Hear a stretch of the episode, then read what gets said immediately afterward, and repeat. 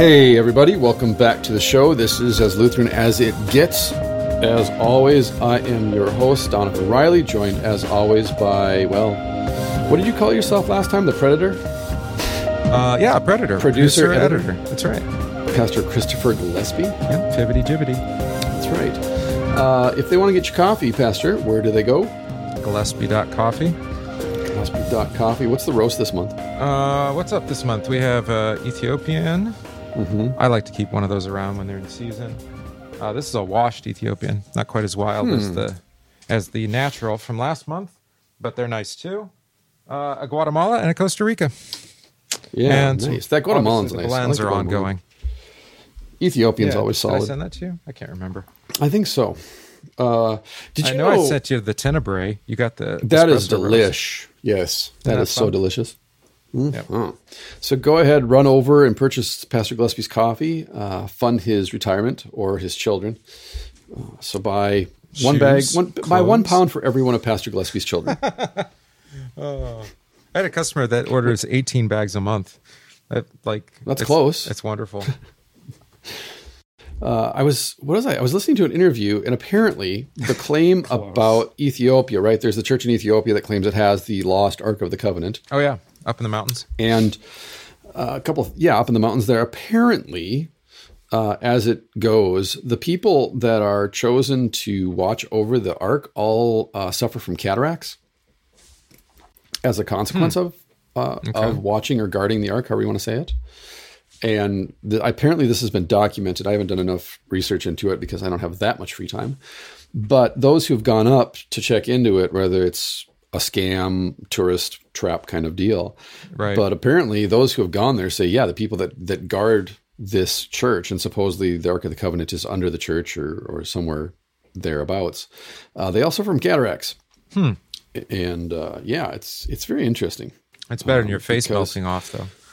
Well, it is, but the speculation then is that whatever is in the Ark of the Covenant is uh, irradiated Ah, and that it's leaking radiation. And that's why when people approach the Ark in the Bible, the biblical account, that's why they were uh, destroyed.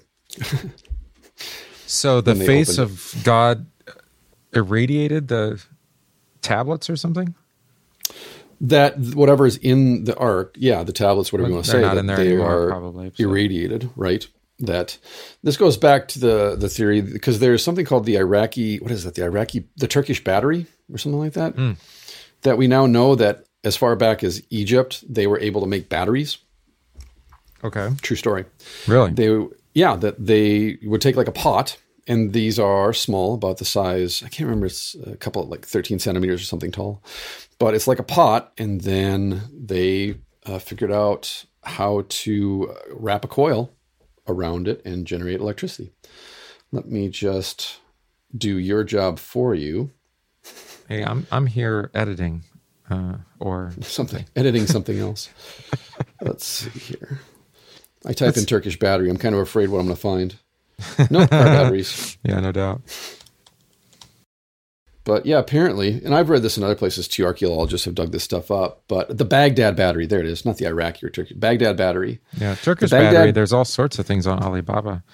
Right? The Baghdad battery, or the Parthian battery, as it's known, is a set of three artifacts which were found together in a. It's a ceramic pot, a tube of metal, and a rod of another kind of metal, discovered in Iraq. And apparently, these were used, as I said, to generate electricity. Wow, Yeah, wrap your brain around that one. it was a galvanic cell. Okay, yeah. So this would be close to the metropolis uh, of um, the Parthian battery. It was in Ctesiphon, around 150 to 223. So 150 BC to 223 is when this capital was around. And it is considered to date from either of these periods. So this battery they discovered is either from between 150 BC and 650 AD, these two periods, the Parthian and the Sasanian. Uh, no one knows really where it came from. Or even what it was used for. It looks like. But it, it functions as a galvanic cell or possibly used for electroplating or electrotherapy. It's all right, electricity. Yeah, Yeah, you could use this to uh, clean off your cast iron skillet. exactly. But it's just fascinating that in, you know, before we even hit Jesus' birth, they had figured out batteries. Huh. And- so they, and then this guy lo- we recreated lost it that after technology. the second, second war, and it worked. Yeah. with grape juice Uh-huh. or vinegar. Right. Huh. So there you go. we all learned something together. So, anyways, the point being is that when we think of things like electricity, we tend to locate them in very recent times. And yet they were fooling around with, with electricity already in 250 BC or even before that. And then you extrapolate upon that that what do you do when you when you have irradiated rocks? When you have rocks that have uranium or in them, Oh yeah, that was the point. Thanks. right? And that, again, extended contact with highly irradiated rocks. As a consequence of that, what does that do? Well, it causes things like cataracts and cancer and other things. Yeah.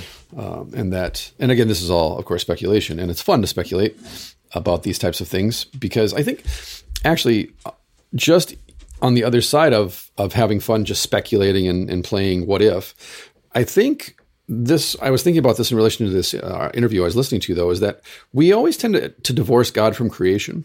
Right. And then and we were talking about this last night in adult Bible study. Like the that- divine watchmaker kind of thing. Yeah, exactly. That for Israel is really unique in the sense of they actually believe their God is camping out with them. Versus all of the other gods of all of the other people, their gods don't occupy the earth; they live outside of the earth. Yeah. And Remember then uh, they, what was that? Elijah's taunts with uh, the Yeah. prophets. You know, your God's out uh, taking a dump out in the, in the out in the wilderness. outhouse. Yeah, exactly. Uh-huh. And that this is the thing. So when the quail, for example, land and and Israel is able to feast on quail during their time in the wilderness, we tend to divorce the natural world for, or the created world from the creator. And this is something we've been talking quite a bit about in um, confirmation lately because we're in the creed and specifically the first article that when we talk about creation, where the word create creature means you're created, you have a maker. And the very fact that you say I'm a creature means you have a creator, but everything made by God is a creature. And Dr. Luther picks up on this wonderfully in this Genesis commentary that the sun is a creature.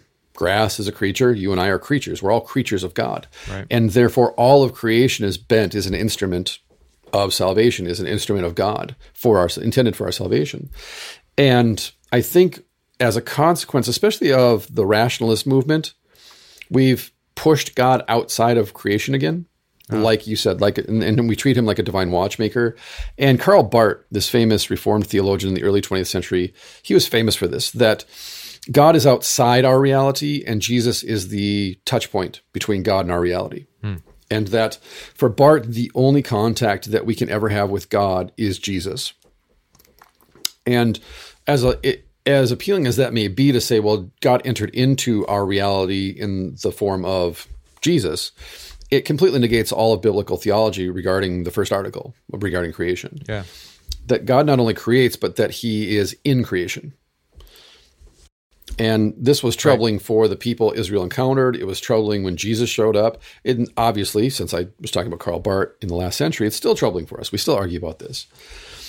And so when we say things like the rock was irradiated, you know, things like that, that's not superstitious. That's not um, supernatural. That's just the natural world. Yeah. And these things happen. and God uses his creation as his instruments of salvation.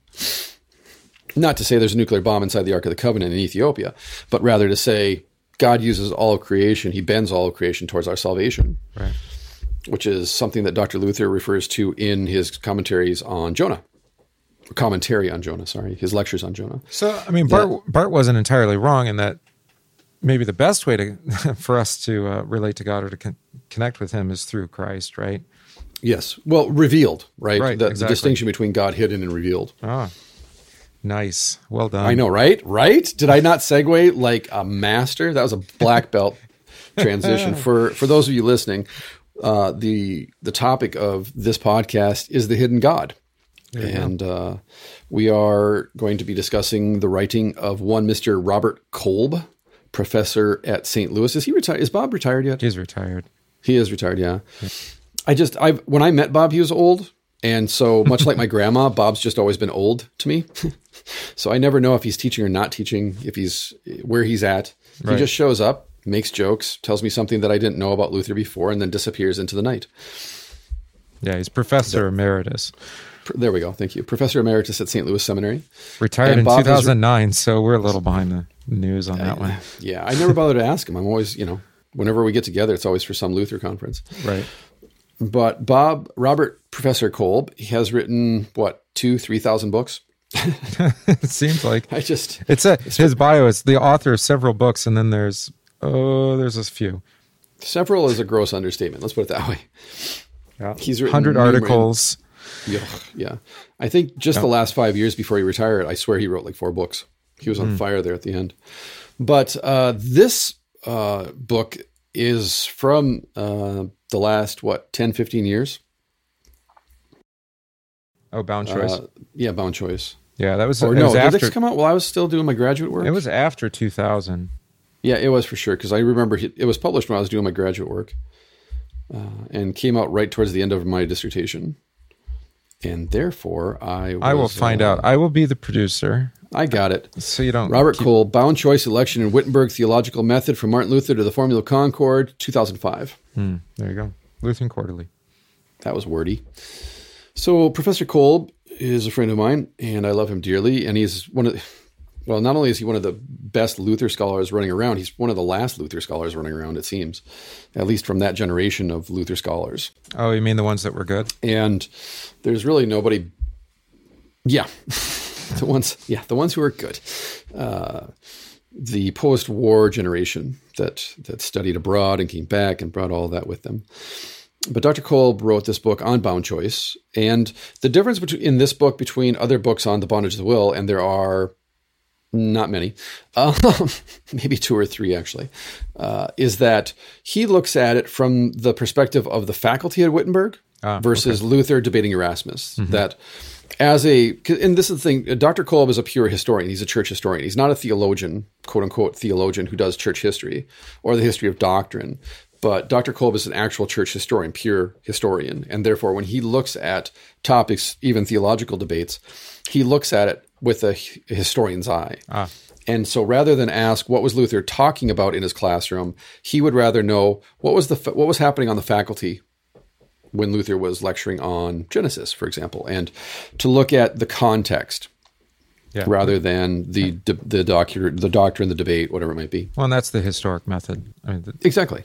Exactly. And so for this, he doesn't look, like I said, at Luther's debate with Erasmus and then draw conclusions, but instead asks when Luther did this, what was going on in the faculty? Was the faculty teaching the bondage of the will in the same way that Dr. Luther was? Was Dr. Luther an anachronism? Was he on his own when it came to this? What was, you know, was there debate, tension on the faculty? What was happening? That's so it's an interesting book. Yeah. That's interesting because I, I was listening to an interview with a philosopher uh, who studied Heidegger. And apparently, with philosophy, a lot of people uh, approach it just analytically, like just Sure. the idea. Uh, and they divorce it from the person and context and faculty and you know their interaction with other people. Well, especially- it's like so- so. Her point, was, Heidegger. You, yeah, there are you people can't- that that talk about Heidegger without talking about him being a Nazi. right. it's like you can't, you know. Not really, because the entire rest of his life was a direct consequence of that. Mm-hmm. Yeah. Of him becoming a Nazi and thinking this Hitler guy is onto something. Right, exactly. And then after the fact, and realizing too late that he had made a horrible mistake. Um, and even though it was before the internet, he wrote a lot in support of the Nazi Party. And I've told the story, I think, on this podcast before about Heidegger after the war. His best friend was a French poet. And they would go for walks in the park and they would just sit and discuss the fact that everything that they saw growing was a consequence of all the ash that had fallen Uh, right? And therefore, everything that was growing, the flowers, the trees, everything was was growing out of the the ashes of the dead. Wow. And That's heavy. the effect that had on him philosophically was he became a mystic, a Christian mystic, and consulted with. Uh, don't quote me on this. Google it, but I think he consulted with a Russian mystic, a kind of uh, Rasputin kind of character. But that, yeah, before the war, he was a philosopher. He was an academic.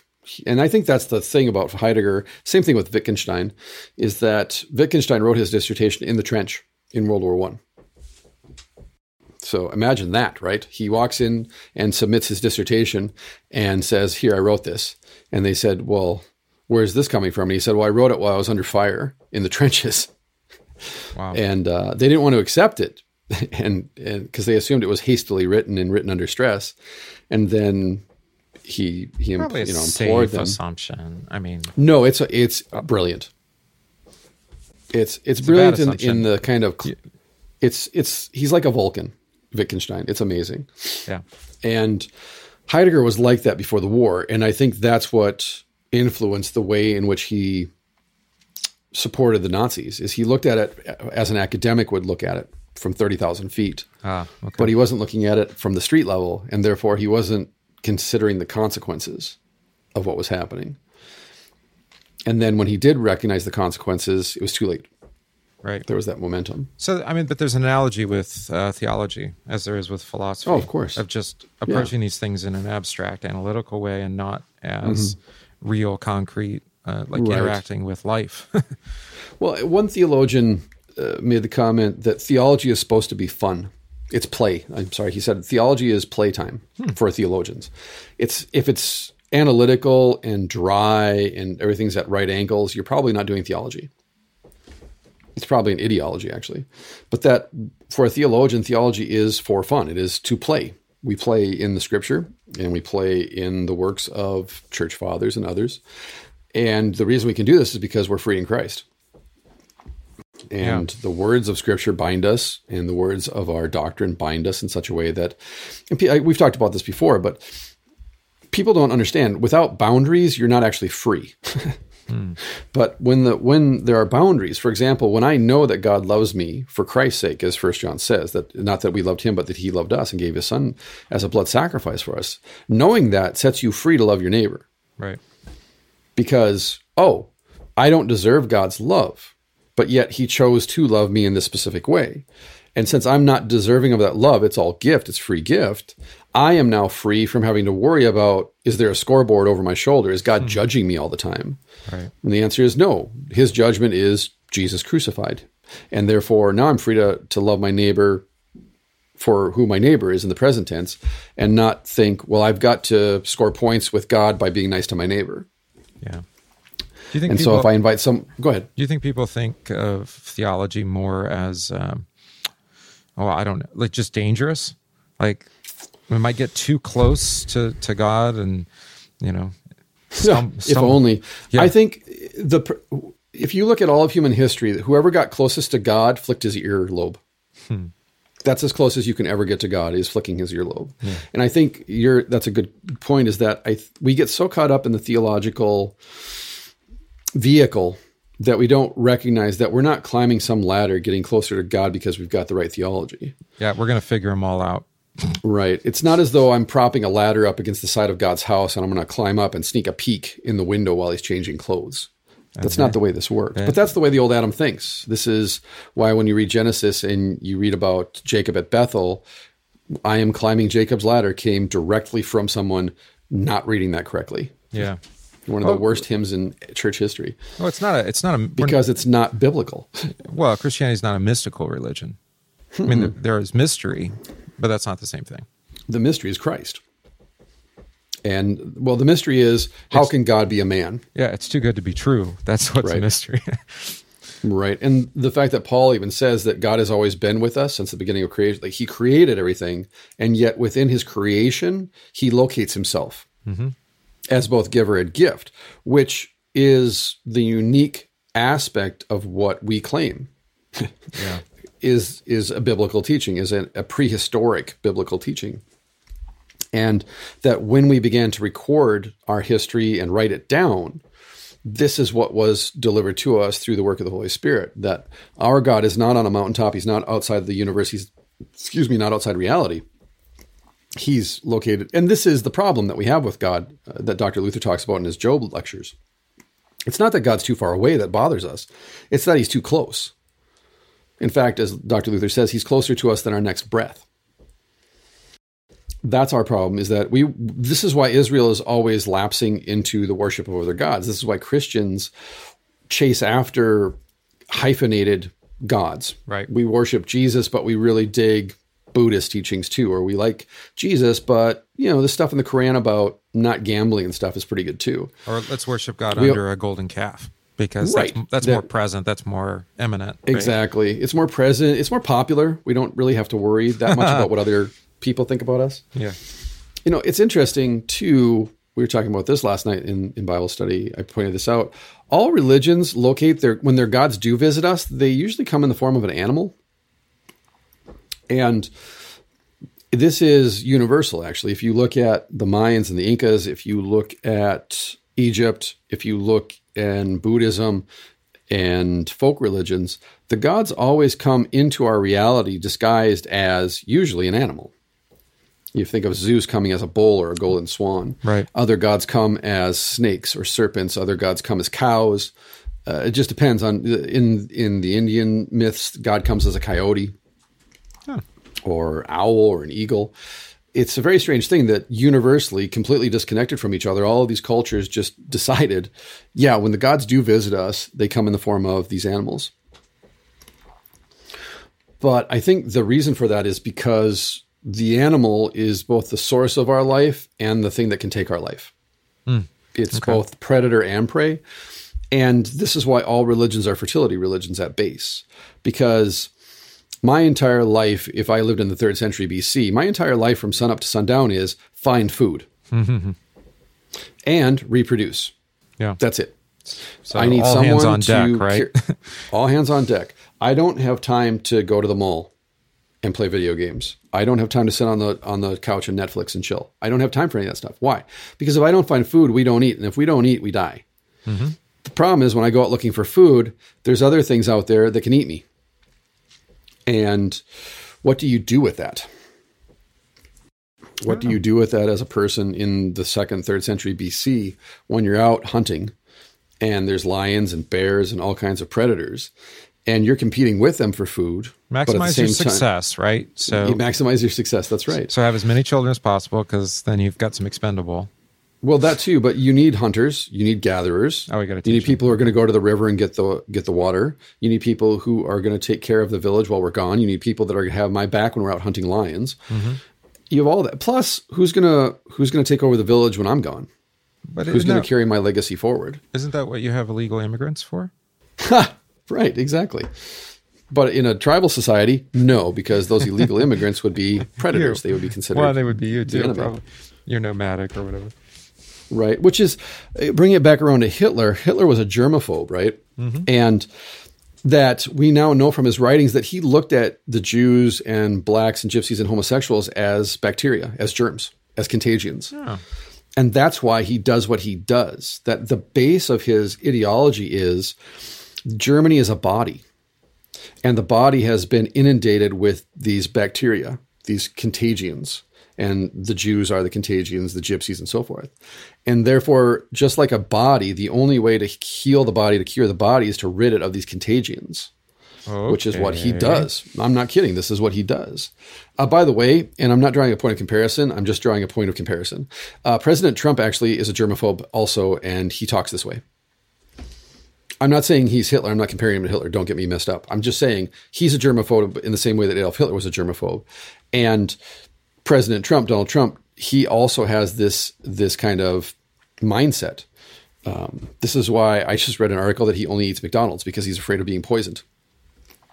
Isn't McDonald's Which- poison? Oh, sorry. which is which is profoundly profoundly ironic on so many levels.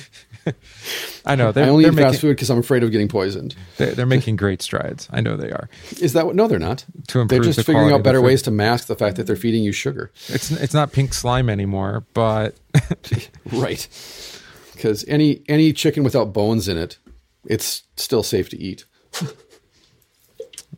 That's all right. They figured out how to grow meat in a lab Uh, do, now, so we do have lawyers. that's what's coming next. What's that? sec- do we have lawyers lined up in the secret lab in case we get sued? I, I don't. Know. Of remember. course, of Oh, course. Okay.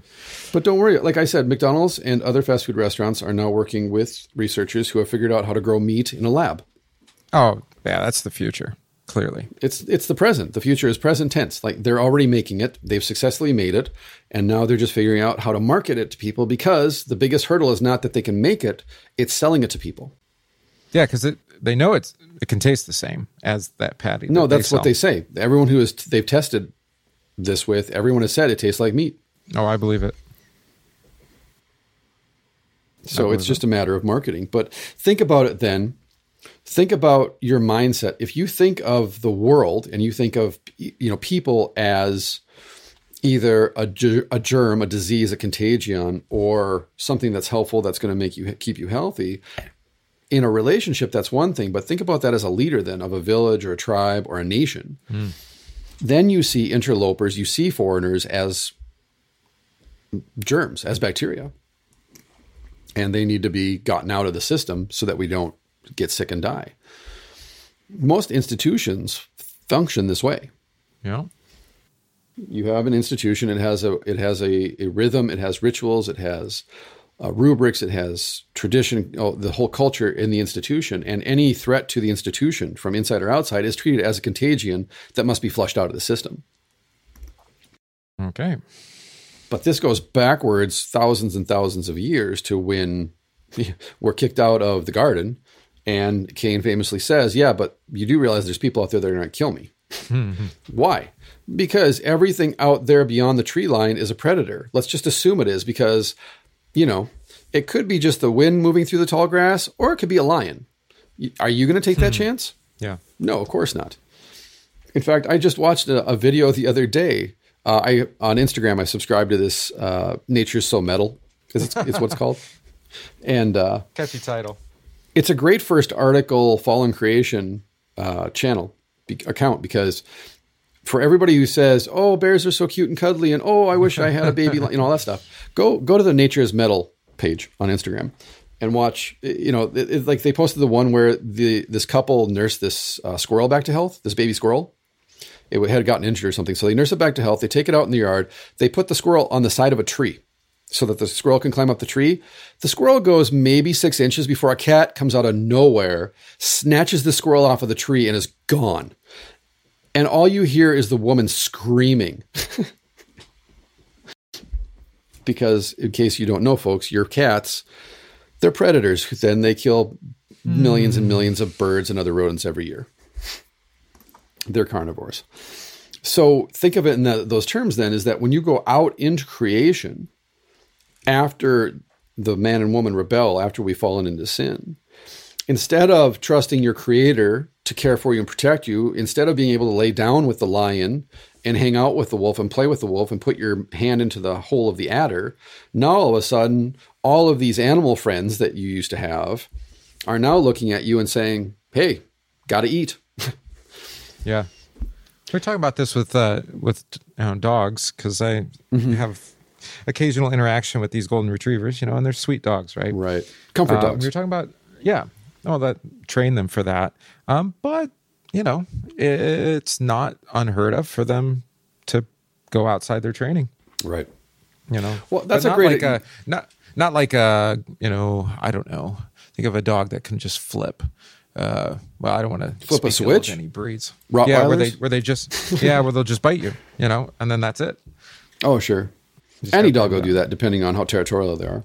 Yeah, well, that's the point. But it's a good. But here's a great point that you actually you you kind of set up for me. It's like T-ball, is that this is what happens when people decide they're going to stand in the place of the creator. Uh-huh. All dogs came from wolves. that's right. Okay, so the next time you see a Domesticated, right. Chihuahua, that Chihuahua is a descendant. It's the same species as a wolf. That's what happens when we play God. we make Chihuahuas. And again, I dig Chihuahuas. Nothing wrong with Chihuahuas. If you have a Chihuahua, God bless you. I'm a big dog kind of guy. I prefer Mastiffs and larger. Um, I'm trying to talk my wife into let me get an ocelot. She grew up I with just cats. like and the I'm name "Yo, of it, but the only cat I would get is a jungle cat. And uh, when we lived uh, in Woodbury in an apartment, the woman that lived down the hall from us, she had an ocelot in her apartment. And uh, they stand about, mm, this one was about two and a half feet at the shoulder. that's a big cat. So when you would, she would set it up. It would jump up. Actually, it would leap up on in the laundry room in the in the building. It would leap up onto the folding table, So when you walked into the laundry room and you opened the door, you would just encounter this cat's face, boom, right there in your face. And unlike a small cat, when you look into the eyes of an ocelot, and they don't, the eyes that look back at you, they don't blink. It's it's a gut check kind of moment because you realize this is a big cat. This cat can mess me up if it wanted to and I'm locked in a laundry room with this cat now. I don't know if I'm comfortable. And the, you know, the woman said, "Oh, she's harmless." Blah blah blah. I'm like, mm, not the way she's looking at me. I don't think she is. Maybe to you. But yeah, that's the only way I, I could own a cat is if it was a large jungle cat, which would end badly for everybody. Yeah, you can't declaw a cat like that. Well, you could declaw it, but it's still got two inch fangs. I mean, it's not. Either way, dude. That would, um, that would change the uh, animal dynamic in a house. yeah, a little bit. If you had dogs and then you brought all right. of a sudden this cat that's three feet tall, just bring this cat that's a, you know this forty pound animal into your house. That truly would be the the king or queen of the house. It would right truly. There. It would be the apex predator in the house. Probably eat the dogs actually. Um, but yeah, that, I mean that's the thing is that when you look at creation in faith, you can say yeah, it's all gift, um, but I also have to contend with the fact that there's things out there in the dark that can eat me, that want to eat me, that are actually actively hunting me. In fact, just right where I live here in Minnesota, we have coyotes and foxes that walk the riverbed, especially in the summertime. And when they hunt, they try and lure dogs and cats into the woods. And inevitably, every summer when I'm sitting on the back deck at night, I hear a cat or a dog go down every time because those foxes or coyotes in particular, the coyotes are the worst. Yeah. Um, because they're like, hey, buddy, we're cousins. We're first cousins. Why don't you come and play with us over here in the woods? And the dogs are like, okay. And then the dog goes to play with them in the woods and they eat the dog. That's the world we live in. And I think that's why, going back to it, that's why we tend to elevate and venerate. Actually, this is Paul in Romans 1, right? That we we we exchange the creature for the creator and mm-hmm. therefore we worship the things that are not god like fish reptiles, birds, animals. And if you think of it in terms of not, you know, not where we're at right now, where I'm in a house in a fenced in yard, hmm. surrounded, you know, cleared the land so I can see something coming from 50 yards away. Right. You think before that happened, where you were just sleeping on a dirt floor in a hut or in a, in a lean to or whatever it may be, or living in a cave, everything's a threat. Everything is a threat to you. Yeah. And do you believe in God? Yeah. But I also believe that that thing out there with the glowing eyes in the dark can eat me. Mm. So what are you going to do about that? Well, that's the point. And that's why you treat everything as a contagion, as, as some sort of virus that's trying to invade. And the problem is in the present tense, when we still behave that way, when we, we kind of form up in our teams, we become all tribal. Oh, right. And it's red team versus blue team, or my team versus your team, team girl versus team boy, whatever it may be, you know it, it always ends badly because it's stupid. I was kind of into Teen Wolf. Oh, you're Teen Wolf, Teen Wolf, not not teen with an N. Team, T A M. Deep Michael J. Fox reference there. Yeah, classic. There was a new one on MTV, but I couldn't bring myself to check it out. No, not There's only the one risk. Teen Wolf. That's right. But uh, so yeah, I mean, in, in, like I said, yeah, we've we've tried as much as possible to step outside of the food chain, and we've done a pretty good job here. But uh, just go to a foreign country where you mm-hmm. don't speak the language mm-hmm. and see how comfortable you feel.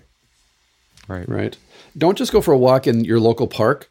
Walk twenty miles into the woods in northern Montana, for example, northwestern Montana. Walk twenty miles into the woods, and then tell me how comfortable you are. Right.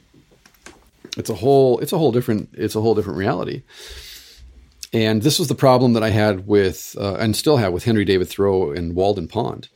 Is Thoreau was a spoiled rich kid, moved out of his house, moved into a cabin next to a lake. The lake, by the way, was surrounded with, uh, with other cabins. Emerson lived right down the, the path. Emerson wrote in his own diaries how annoyed he was by Thoreau because Thoreau would constantly come by his house and bother him when he was trying to write and think. So you have Emerson who moves out into the woods to escape people, and here comes this, this punk kid, Thoreau, asking him all kinds of questions about philosophy and literature, and wanting to have coffee and smoke a pipe. And Emerson's like, "Leave me alone." Yeah, that's kind of and the point, right, of your cabin. So when you you have to be careful, kids, when you read Walden Pond to understand that Henry David Thoreau pretty much lived in a park. Like the modern equivalent of a park is where he lived. He wasn't living out in the woods roughing it. And so most of what he writes is just romantic, childish gibberish. Hmm. Sounds But nice that- though. Yeah, it sounds nice, exactly. Uh, but like my lit teacher taught taught us in college, and she's the one who related the story to me uh, and gave me the homework to go do the research on it. Uh, when she read Walden when she was in college, and she was in college in the late '60s, so she was very much into the hippie movement and the countercultural movement. She decided she was going to go sit in a pasture amongst you know in nature amongst the wildlife and read Walden Pond to get the full the full effect, right? And so she's sitting there reading it, and all of a sudden, all these cows just start walking by her because it turns out she sat down in the middle of a cow pasture. and so now all of a sudden, she's surrounded by a herd of cows who are defecating and chewing their cud and coming over and sniffing at her. And that's what soured her on Walden.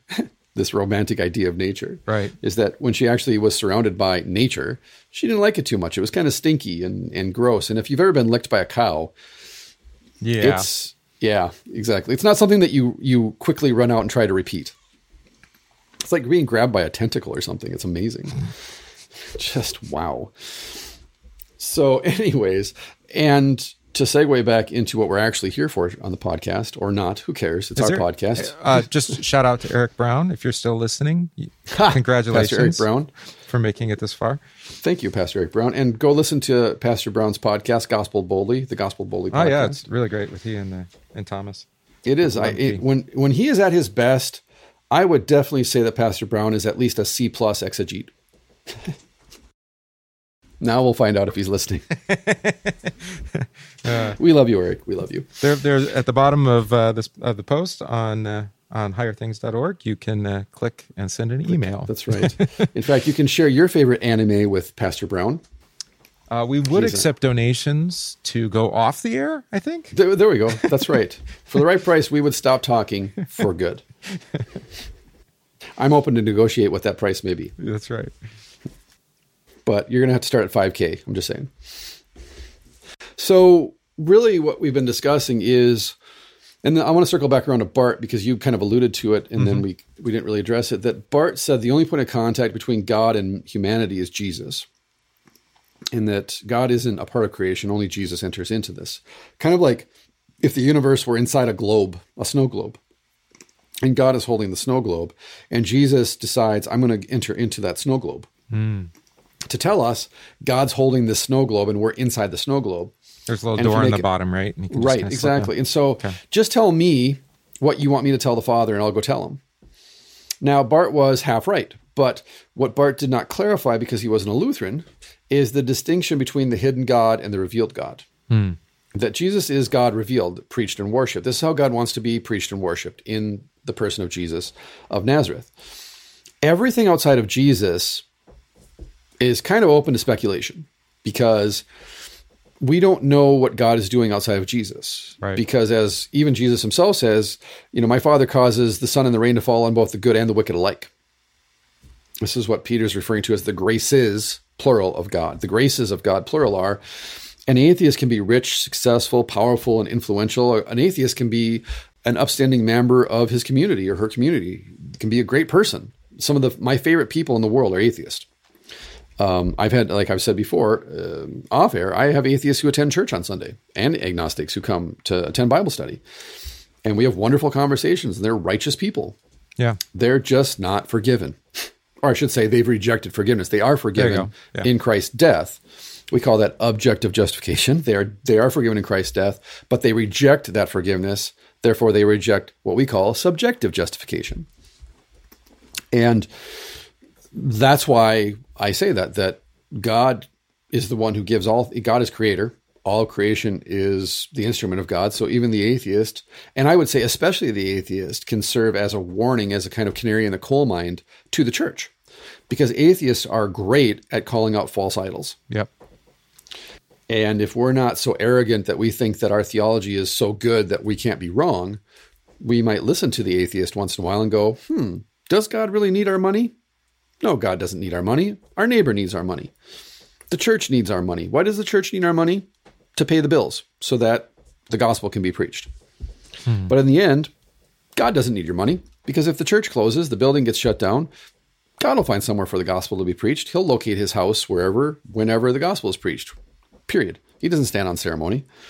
And so I think we get hung up too much on that, trying to, like we were talking to start off talking about, trying to rationalize everything as if God wants our correction. Oh, right. That He's just waiting for us to figure it out, break the code, so to speak, crack the biblical code. Yeah, I remember the laments in the congregation when I was serving that, uh, you know, if we don't do something, you know, we're going to close. You're like, well, okay, right. it's probably true. Right. Uh, you know, if you want to take all the credit for everything that happens here, sure, uh, sure yeah, you'll fail. That's all right. Well, the painful part of it, you and I were talking off air before the podcast about this. The painful part about being a Christian, especially a Christian within any institution, whether it be your local congregation or a broader church body like the Lutheran Church Missouri Synod, is the mechanism of salvation is death and resurrection, not I'm kind of alive and now I'm more alive. Mm-hmm. And for an individual, not dead yet. I'm not dead yet. I'll be dead by Thursday. Um, that for any individual who trusts in Jesus as Savior, that's hard enough as it is. But an institution, like we were discussing earlier, an institution will treat the gospel like a contagion because the gospel announces you were dead, but now you're alive in Christ. Yeah. And oh, by the way, everything you do is meaningless outside of Christ. Yeah, and the first principle of every institution is self-preservation, right? Self-preservation, exactly. Yeah. And the gospel is an automatic immediate threat to that. Because the gospel says, well, unless you're dead, I have nothing to say to you. the gospel says you actually you know, you don't you don't matter. You're you're just a tool. right, exactly. Versus the institution, any institution, organization which says the infinite growth is the whole purpose for us being here uh, you, again, environmentally, you see this that corporations don't really care how much oil is spilled into the oceans because infinite growth is all that matters. We can sell off all of our national parks and wildlife lands to oil companies for fracking because all that matters is infinite growth, money. That's all that matters. Right. It doesn't matter if we destroy and, and drive you know whole species extinct, so long as our bottom line is increased by 15% this year. So, any organization, any institution that functions in this way, that we've got to constantly be growing, we've got to constantly be making more money, is eventually going to reject the gospel. Because the gospel says you need to die in order that you might live. That doesn't lend itself to infinite growth. And it's not very profitable either, by the way, to say, okay, Harry, I just want you to know uh, that if you do well at your job, uh, when we have our annual review, we're going to probably kill you. Yeah, right. But don't worry, you'll be raised from the dead. That's your Christmas bonus. Harry's not going to be, I don't think Harry's going to take the job. I think Harry was eyeing up that corner office and a raise. Right?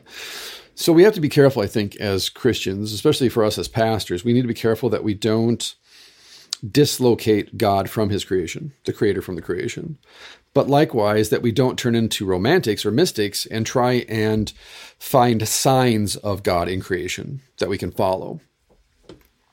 In fact, you think of things like the wedding at Cana, Jesus feeding the 5,000, him healing lepers. We latch onto those stories, those events, and say, why aren't there miracles today? Where are those miracles today? Where are hmm. those signs today? Well, I want one of those. You know, Jesus actually condemns people who look for signs. And Paul does too in First Corinthians, just aping Jesus, parroting Jesus. Sorry, parroting Jesus, not aping him. You know, Mary came to Jesus and said, "Hey, Jesus, do that thing that you like." To, right, exactly. Do. Yeah. That maybe the purpose of what Jesus does isn't to say, "Hey, here's proof that I'm the Son of God," although that is a part of it, or a large part of it, or maybe the only reason for it. But maybe it's to point out how worthless these things are. Mm-hmm. because here's the question that I've started asking: After Jesus turns water into wine after Jesus heals lepers, and people see this, this is all public. How many people actually leave everything and follow Jesus, even after he says no more miracles? Yeah. Nobody. Nobody does. So you can say, hey, I would really appreciate if God would raise my grandma from the dead. I would love my grandma Margaret to come back from the dead. That'd be phenomenal. The problem with that desire, that prayer is one, my grandma Margaret would have to die again. And I don't ever want to have to see my grandma have to die and go through what she did when she died. And secondly, would I be any more faithful as a Christian if my grandma Margaret came back from the dead? Hmm. Maybe for three months. I'm going to give it three months. Yeah. I'm impatient. That's the rich man and Lazarus, too, right? Right, exactly. You know, if this man came back from the dead, you still wouldn't believe. So it's an interesting distinction that Jesus does these things just to prove he's he is God, because only God can do this. But on the other hand, he's also doing it to prove and to show I could do this all day. And by the way, this is also Satan's temptation. turn the rock into bread, throw yourself off the temple and show that the angels will catch you, and I will give you, I will make you king of the earth if you worship me. And he rejects the very things that we demand of our God, which world. is proof. I want to be king of the world. I want to be safe from all harm and danger, like we were just talking about. And I want bread on my table every night. And I don't have to work for it. Hmm. And if you don't do that for me, then to hell with you, Jesus. I'll go find a different religion, or I'll just swear off religion altogether. So it's very interesting to me that as a pastor, when we discuss these things like the miracles, quote unquote miracles, which in Greek is the word sign, hmm. I have a I have a problem with the translation of that in and of itself. That we shouldn't translate it as miracle because that throws us off too. Yeah, it's loaded rather word, right? With it's very sorts of- loaded yeah. but rather semeion is sign. And what is it a sign of? Well, what does a stop sign represent? It represents the law. What does Jesus' signs represent? Well, they represent the fact that he's God. they point to the fact that he is God. Signs point to something. So a stop sign points to the police and the law and speeding tickets. Jesus doing the turning water into wine points to his the fact that he is God. And yet, even though they, all this points to him being God, all they can think to ask is, "Hey, wait a minute! I thought we uh, we saved the worst wine for last. This is the best wine." But that's the problem that we have is that we want to find God wherever we look for Him, or her, or it, and then once we find our version of God, it never really pays off.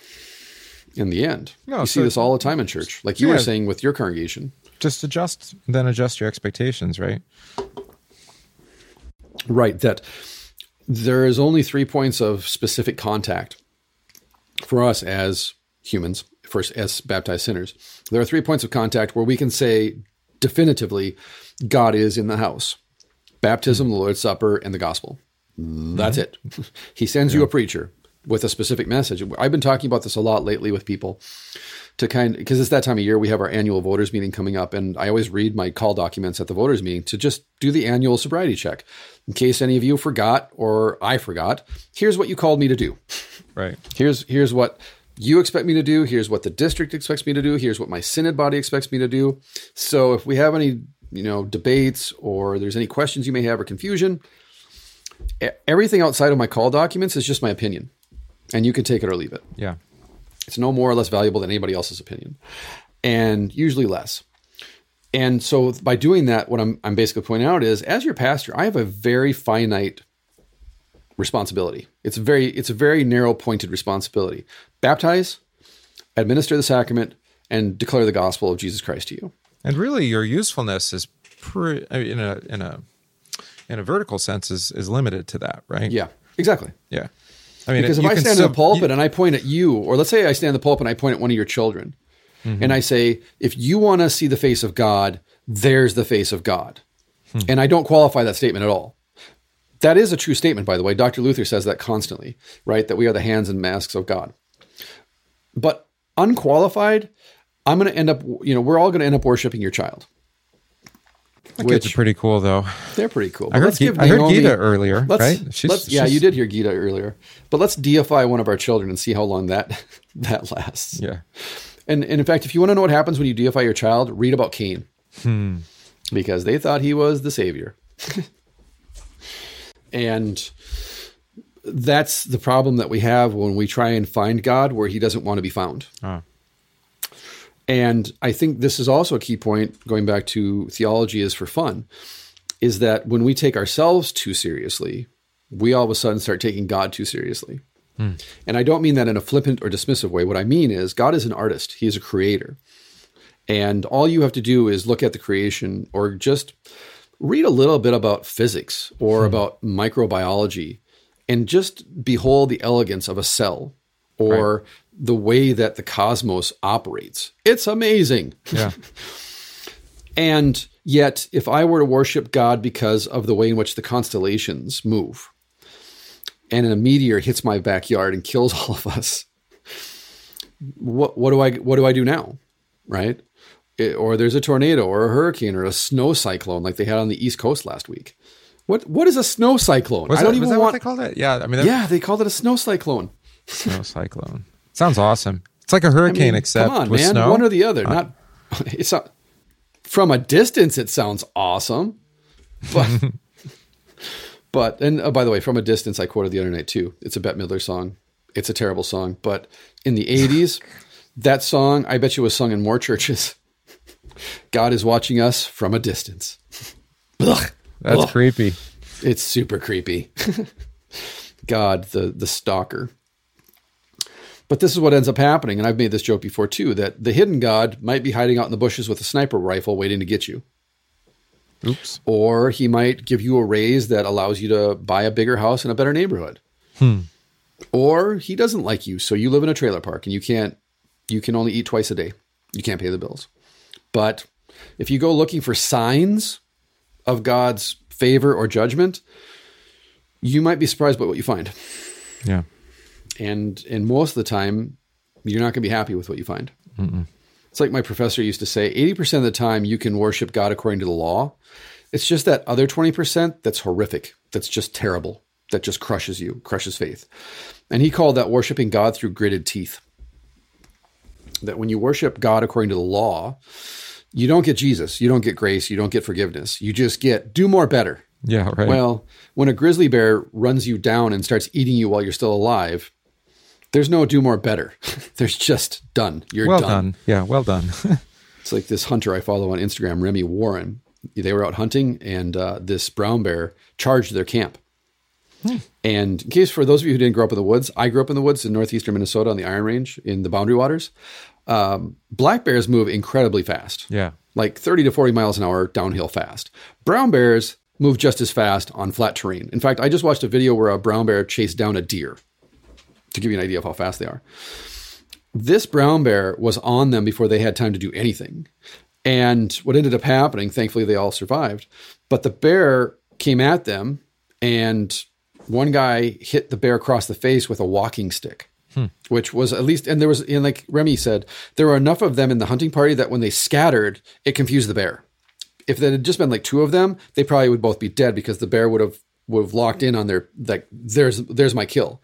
Versus there were over there were six or seven or eight of them, and therefore when they scattered in different directions, it confused the bear for a second, which gave them the time to pick up the gun, grab the walking stick. But what happened then is that when the bear got hit by the walking stick, it took off and it hit another one of the hunters, flipped him up in the air, and he landed on the bear's back. and so he's riding down the side of a mountain on a bear's back, a brown bear's back, uh, for uh, over 100 yards, right? And they find him in the bushes and everything like that. Now, if you ask those men, where was God when this happened? Their first answer is not going to be, well, he was here with us in our suffering. it's going to be, he was at a distance. God is watching Yeah, us from a was in the bear. distance. Or exactly, he was with the bear that day, right? Is that really the God you want to worship? Well, you survived, so maybe yes this time. But what if next time the guy who hit the bear across the face with the walking stick gets mauled to death by the bear? And then you and then Sunday comes around and you go to church for his funeral, or you don't go to church because he's not a Christian, so he doesn't have a Christian funeral. Now you're just left with questions. Why did this happen? Why did he have to die? Where was God? Yeah. Or just blame Again, if- if- just straight up. Right. If God, if if your God is nature or the God of nature, that is an extremely violent and unforgiving God. Very fickle. But but I think in in our in our first world post industrial living environment where we've basically, like I said, stepped out of the food chain, it's easy for us to romanticize nature and romanticize God and romanticize quote unquote blessings and so forth. But you just go back 150 years, really. And not even that. You can go back 100 years to 1917. When my grandma was growing up, they didn't have electricity or phones or any of that stuff. They didn't have a car. They didn't get electricity until 1931, where my grandma lived at. Hmm. 1917, when you ate, you went out in the woods and you hunted for your food in 1917. And you went to, if depending on where you lived, you went to the store once a month Yeah. period, if that. I think my grandma, she said they used to go to the store once a month because it was what, maybe two hours walk, Wow. you know? So that was close in those days, obviously. But that was that's what you did on Sunday because you were going to town for church, and when you were in town for church, you'd go to the store. Yeah. Uh, but if the store wasn't open because it was Sunday, you made a whole weekend of it. I have old timers around here who talk about going to town on weekends where you'd go and you would camp in the park. Everybody would do that. You'd go to town, you'd camp, there'd be like a festival or a fair or something like that because everybody's together, and then you'd shop and get all the things you need. Then you go to church and you go back home. Do you think that the that the turn towards you know God is nature or in nature or something like that Yeah. is is this desire to have uh, a God who is more wild and you know unpredictable and because because so much of what we've done with theology has kind of domesticated him too. Oh, 100 percent. Mm-hmm. I think that's I think that's that's the best point you've ever made on this podcast. Ah. Even though we've only done like ten of these episodes, that's a fantastic point. Is that we are constantly trying to domesticate God. Mm-hmm. We've done it to our theological heroes. Go back and read Luther, not not classroom Luther. Read Luther's letters. Read his correspondence. Wild read the and crazy. talk. Yeah. He is a wild, untamed. He's a savage because it's the 15th century. These people thought bathing spread disease. These people are savages. They wrote with feathers. like, like Luther condemned Galileo and Copernicus. Okay, so wrap your brain around that one, because he also thought that that mice died and were raised from the dead every spring, and that's who he was. He also thought that his neighbor growing up was a werewolf because his mom told him that. This is the world that Luther lived in. He was a savage. And we like to treat Luther like he was a Victorian or a 20th century kind of guy, but he's not. He was so Katie is. Katie is not a liberated woman. For her time, she was a liberated woman for sure. She ran the household, but she did it out of necessity, not because Luther was liberated. Right. he wasn't a feminist. He was just so preoccupied that he didn't care about the house going to hell. Katie did. And so I- I do this in my own house. That's I'm speaking anecdotally here. I'm looking at my own reflection in the well of history. I'm so occupied that if my wife didn't take care of things, yeah. My children wouldn't have shoes. It'd be like, it'd be like Katie when she married him and she found you know years worth of laundry. Exactly. Exactly. I'll wear the same pants five days in a row. I don't care if there's no stains on them. Well, if I'm right. not they don't smell. it- it- I mean, right, if I don't have to bad. visit people or be out in public, whatever. Yeah, exactly. They don't smell. Spray a little freshener on it when I leave the bathroom. Whatever. Because I'm a man, and put me out in the woods, I'll be like Luther in no time at all. And uh, I think this is a part of my. Uh, we're going deep now, but uh, I think this is a part of why I have so much trouble fitting in in in organizations and groups, because by nature I'm just not capable of being tamed. I've tried. I've tried super hard. I've spent the last 20 years in the church trying to behave myself. and, and and I have, I really have. And try to fit in. And I've jumped in with different groups to try and fit in. I've joined different branches of the church to fit in. I've done everything create that I could your own in groups. Yeah. create my own groups. And in the end, all I ended up being was miserable. Mm-hmm. Because I just, I'm not that way. I'm just not wired that way. God didn't make me to be tame. And much like Mr. Mrs. Beaver, uh, again, I'm, I'm not, I'm not safe, but I'm good Yeah, that's right. In a, in a earthly horiz- uh, horizontal sense, not in a vertical sense. I'm not, Well, you know, and actually, I had a, a wise uh, older pastor say this to me. I'm starting a vacancy uh, a couple weeks, and he was just, you know, we were talking a little bit about their past, the congregation. He's like, "Yeah, just be yourself." exactly. Uh, Within reason. Well, that's right. well, yeah, I mean, Within the boundaries of your call documents, be yourself. right, exactly. It's too. It's one. It's too much work to try to be somebody who you're not. Uh, but he, we are talking about like practices and just kind of Sure. general behavior and that kind of stuff. Right. You know, but how many people you know, clergy included, are always trying to be a personality for whoever they're in relation to at that time? Yep. And then when they're alone, especially I see this a lot with retired people, maybe you have too, or maybe empty nesters too, that they've spent so much time being identified for being a parent or being a pastor or whatever it is. They're so tied up in their vocation that then when that vocation is at an end, they actually have no personality. They're lost. They don't know who they are. And I, so I think that's really wise advice to say within the context, within the boundaries of your call, be yourself. That way, if the congregation doesn't like you, you can get out of there before it gets toxic. And if they do like you, if you do fit in with it, now you know from the from the get go, yeah, this this is going to work. Yeah. We we have a personality. And for those of you listening, uh, I think this is important that the congregation does over time take on aspects of the pastor's personality, and likewise, the pastor takes on aspects of the congregation's personality. Good but like bad. any relationship, it does take time. Mm-hmm.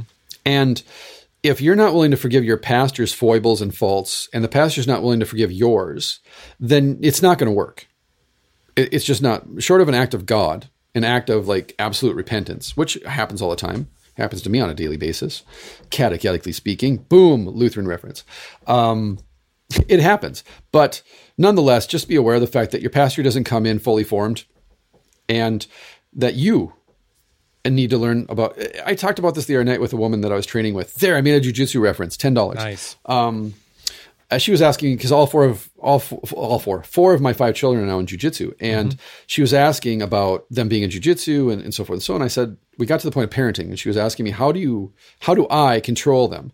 And the first thing I did was laugh. Control. I'm like, God gave me children just to control me. I don't know what do you mean control my children. Uh-huh. They're like me with less boundaries. But I said, what I've learned as a parent, and this is just my opinion, this is my wife's opinion, this is how we parent. Rather than tell my five year old how to be a five year old and tell my 11 year old how to be an 11 year old and apply the same measure to all of them, well, this is the way that your 15 year old brother is. So this is the way that you as a five year old have to behave. Instead, what we do uh, as yeah. parents is say, how do you need me to parent you right now? as a five year old? How do you need me to parent you as a seven year old, an 11 year old, a 15 year old, an eight year old baby? I can't yell at my baby for crying at me in the same way that I would scold my 15 year old for complaining about having to take out the garbage. yeah. That would make me a moron. And you know, it might be a little antiquated to say so, but uh, girl versus boy too. You don't Oh, respond the same 100%. way. You know, father to This daughter is, different than than mother to daughter. All those. No, of course it is. My daughter thinks that Annie is a moron. She worships the ground I walk on. Hmm. So, for example, Annie will ask her to do something and she'll argue with her. I'll walk in and say the exact same thing Annie just said, and she'll say, okay. Nice. Likewise with my boys. My oldest, he adores me. I love him more than life itself. But nonetheless, if his mother asks him to do it, he'll do it. If I ask him to do it, he'll get around to it. and so I was saying, as a parent, the, but you know how I learned this is from being a pastor. yeah.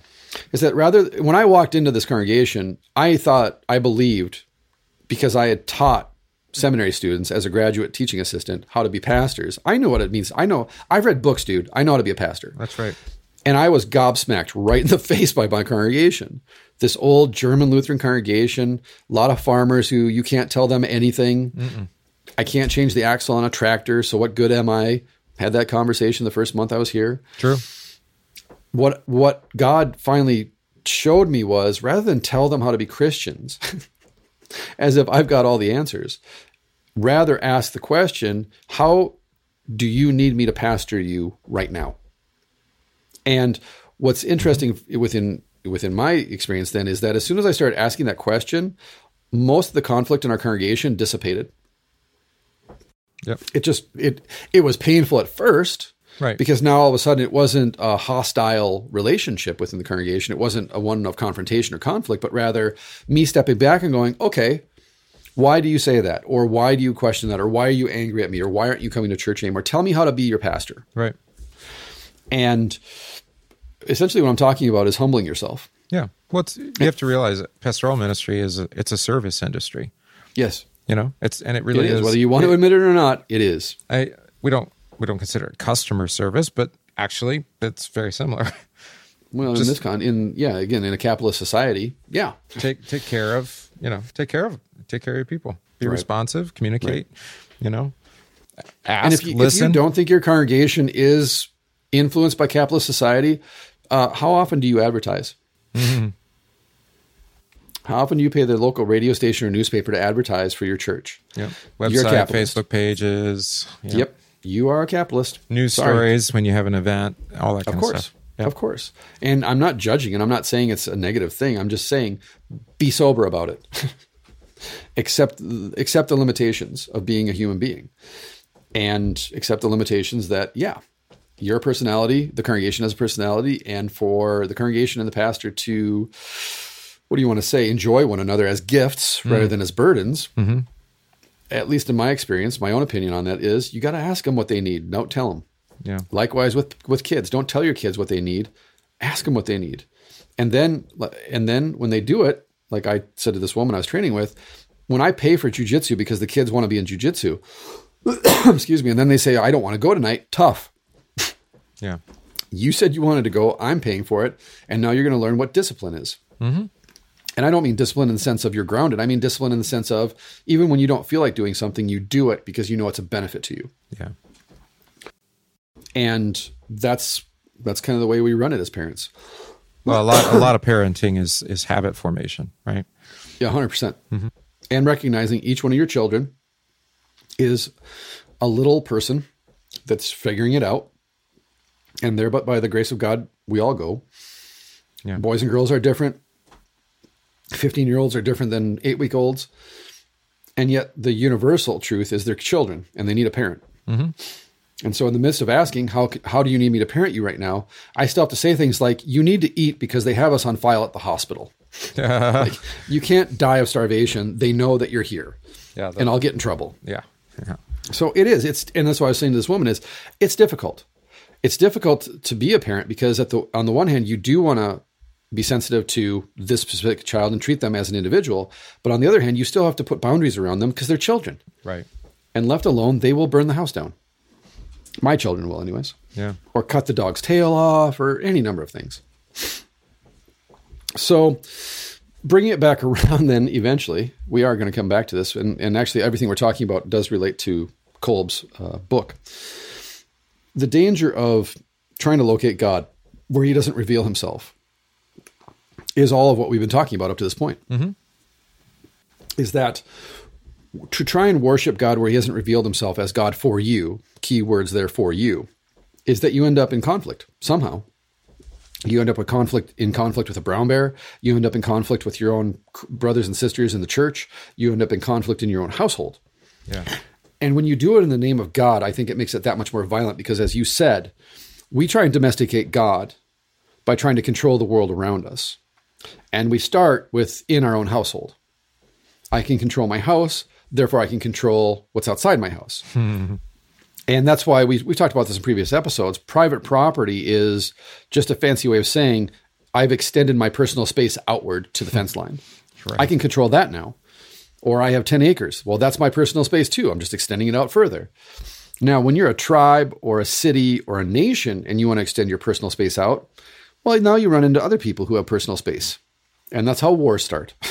Right. your dirt is less valuable than my dirt. And I want your dirt because I need more space for me. Versus everything's a gift. Everything is received as gift from the giver of every good. And therefore, whatever you receive, give thanks. Yeah. If you live in a trailer, give thanks. If you live in a mansion, give thanks. Whatever it may be, because it's all gift. Mm-hmm. And in Christ, whether I'm mauled to death by a brown bear, live in a mansion, serve in a congregation as a pastor, or sit in the pew on Sunday, it's all gift because it's all from God. And however God has chosen to use these instruments for my salvation, the salvation of my neighbor, it's still a gift. And I don't know how how God is at work outside of Christ. I can speculate. Once in a while, maybe I'll catch a glimpse. But this is why Dr. Luther says the Holy Spirit hides his work from us so that we can't take credit for it, no doubt. because that's what we do. We have an expression for that. It's called hindsight's 2020. Exactly. Exactly. Oh, now So I understand. Exactly. That's right. Oh, right. I shouldn't have put gas on the brush fire before I lit it in a high wind. Ah, Got yes. it. Lesson learned. By the way, my fire pit is now a bird bath. That's the consequence of, of me getting burned, second degree burns on my head. Been there, done that. Let's not do Yep. that again. No, don't do it again. Exactly. And the best way to prevent me from doing it again is just to fill that hole in with dirt and put a bird bath in there. And it's great too because everybody who comes to church, they see that bird bath, they chuckle. They still chuckle to this day. It's been over a year since it happened. They still chuckle every time they see that bird bath. So we all we all have a good laugh. And by we I mean they. Mm-hmm. At your expense. So let's dive into this. This is page 36 of Kolb's book on bound choice. We didn't even get to my favorite comic book artist. I was going to have a conversation about that too. So write in, comment. I'd like to know who your favorite comic book artist is and why. Also, what's your favorite comic book series? I only ask because I've been looking lately for a new comic book series. I've been reading the old, my old stuff again, mm-hmm. and uh, it's just there's so much stuff. There's so much media, and there's so much, and, and I don't even have time to play video games anymore. I'm so busy, and uh, I've got three video games. I and they're all really long. Fallout 4, The Witcher 3, and a GTA 5. Haven't touched them. Played through a little bit of The Witcher. Played through uh, Fallout 4, but got called away. And uh, my son erased my Fallout 4 file on the PS4. Yeah, uh, again, how do I best parent you right now? well, it's not throttle you, that's for sure.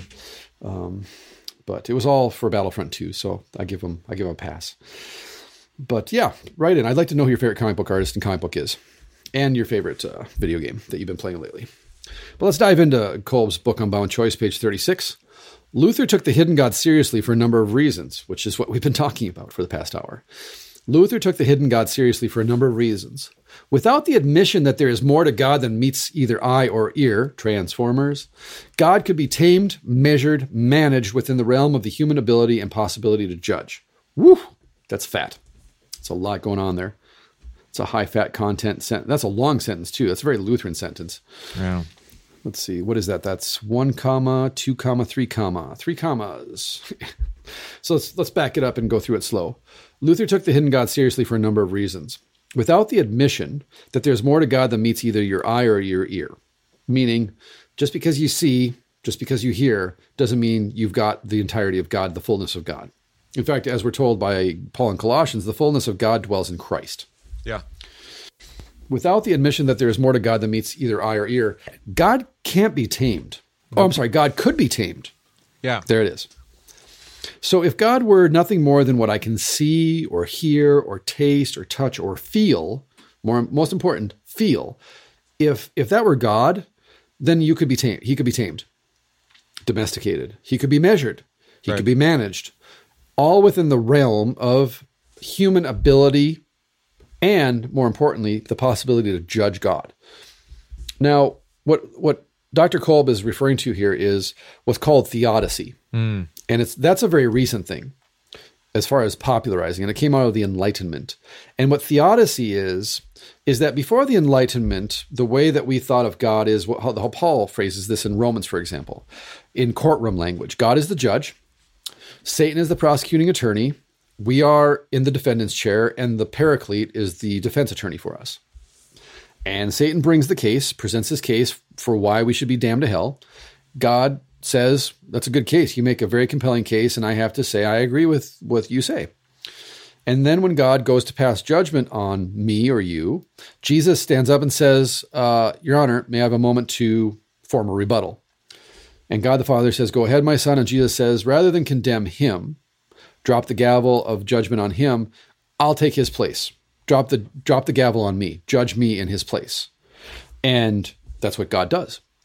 Now, imagine though that you're frustrated with God. You don't feel very positive about that courtroom analogy.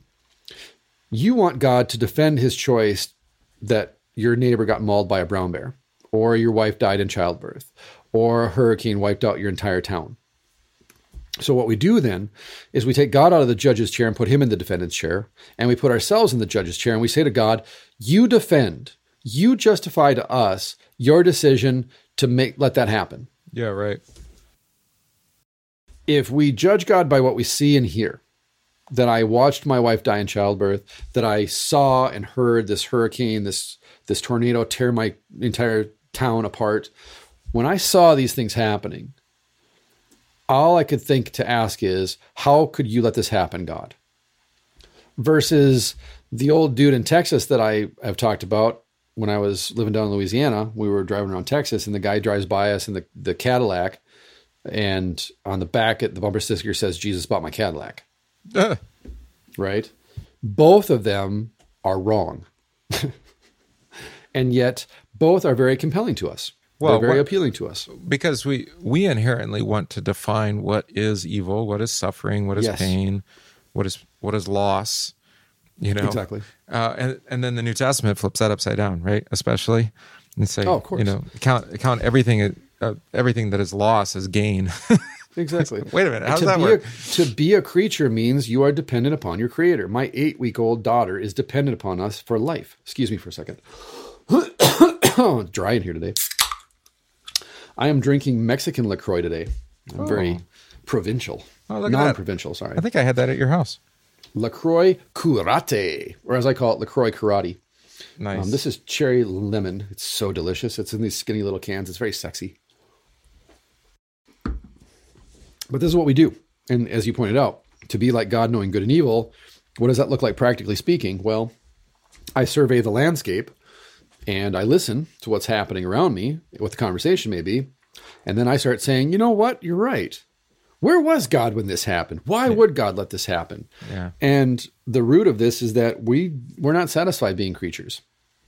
We want to be the captain of our own destiny.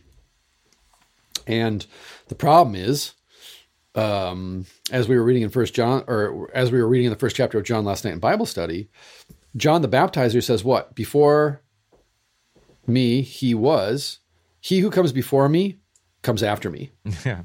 And he's speaking in chronological time. So he's saying, chronologically speaking, the dude who is actually the Messiah was before me in time, and he's after me in time. Because for God, all time is now, which is helpful for us as creatures that God can see all of time and space simultaneously. Yeah. And it's a mind blower, but Abraham is sacrificing Isaac right now as we're having this conversation about the hidden God. Jesus is dying on the cross right now. God is creating the universe right now. He's raising you from the dead right now because all time is wrapped up in God now. This is called kairotic or kairos time. And yet, because we are creatures, we exist in chronological time. And God, being gracious and loving, enters into chronological time for us, so that God now has a birthday and a death day because he is like us in every way and yet without sin, which is why, as Hebrews says, he is able to sympathize with us in all of our temptations and struggles. Yeah. And yet, even when that is said, that Jesus is with us in our temptation and struggle, and that he can sympathize with us in every way because he suffered as we suffered. He, he traveled down the birth canal in the same way that my child does and I did. He eats the same foods that I eat. He sleeps and dreams the same dreams that I dream because he's a man.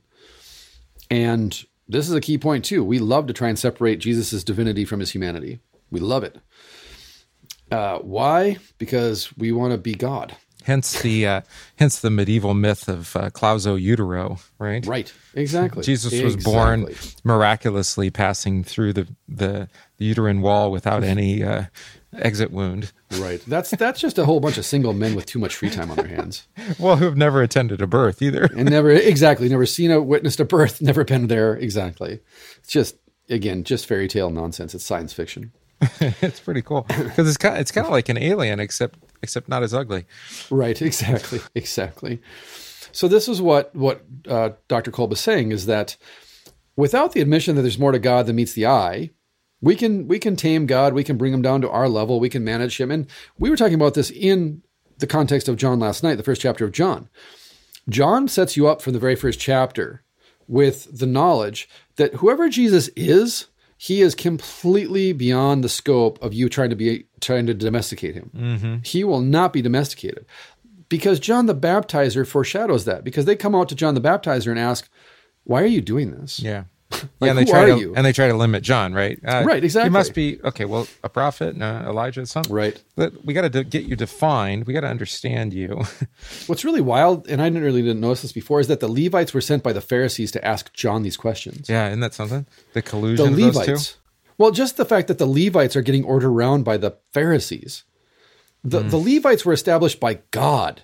The Pharisees are just local pastors for all intents and purposes. How do you go into Jerusalem as a Pharisee and go, yo, high priest, come here. I need you to do something for me because uh, John's out there at the Jordan River causing trouble. And by the way, as one woman asked, wasn't John the Baptizer's dad the high priest that year? wasn't he serving in the temple? How do what did his parents think about him living on the other side of the Jordan, hanging out in caves with with these ascetics? What what do the religious leaders think that people aren't showing up uh, for the Sabbath on Sunday and buying the sacrifices? I'd like to believe that John's parents were, were pious enough to just. Uh, they're like, yeah, he's wild and crazy, but you know, God talked to us, and Yeah, that's right. God told us. Just like when God talked to Mary and then Mary came to bring Jesus home. that's right. Right. no, I, I don't think that his parents were proud of him, but that's my side of the tracks. I think we're, our piety is showing now. But uh, this is the problem is that they not only trying to, they're not only trying to like tame John, but they're also trying to domesticate Jesus. Mm-hmm. This is why Nicodemus comes in the night and goes, Hey, got some questions for you. and why when Jesus in John chapter 6 says, Eat my body and drink my flesh, or there's no life in you, and the religious leaders all gasp. yeah, and they're going to stone him. Right. That he he refuses to, to be domesticated. And I hear this lots of times from pastors that well, Jesus never broke the law, and Jesus wasn't an outlaw, and he wasn't. A, he, no, you're right. He wasn't an outlaw. He never broke the law because he's the one who gave them the law. He's the author of the law. The problem is that he will not be tamed. He was received as an outlaw. That's why they killed Yes, him. exactly. And that he wasn't outside the law, everybody else was. Mm-hmm. And to those who are inside the law, you do appear unlawful. You do appear to be an outlaw. Yeah, the perfect because law you're free. of freedom, right? Yeah, the perfect law of freedom. You are actually free. And Jesus' freedom is the thing that, like you said, gets him killed in the end. They worship the hidden God. And then when God shows himself, reveals himself to them, they reject him. To be a friend of sinners, especially. Exactly. Well, I think we talked about this in the um, Veith podcast that if you saw me sitting in the park at a picnic bench with a whole bunch of prostitutes, there's only one of two conclusions you're going to draw from that. And if you know me, probably just one. Yeah, it was like that one cleric who uh, who died on the steps of a brothel, and so the assumption, of course, is that he frequented the brothel. Um, Yes. is it not possible he was ministering to them too? Exactly. But there again, to the to the pure, all things are pure, and to sinners, we draw our own conclusions. So uh, you you can't if you engage in theodicy, you've lost Jesus, you've lost grace, you've lost everything. So this is what Dr. Kolb warns us about via Luther. So to continue then, from the human perspective, God remains God because human creatures are creatures as well as sinners. And it is not possible for the product of God's creative words to master knowledge of the Creator. This is what we do. We are creatures of God.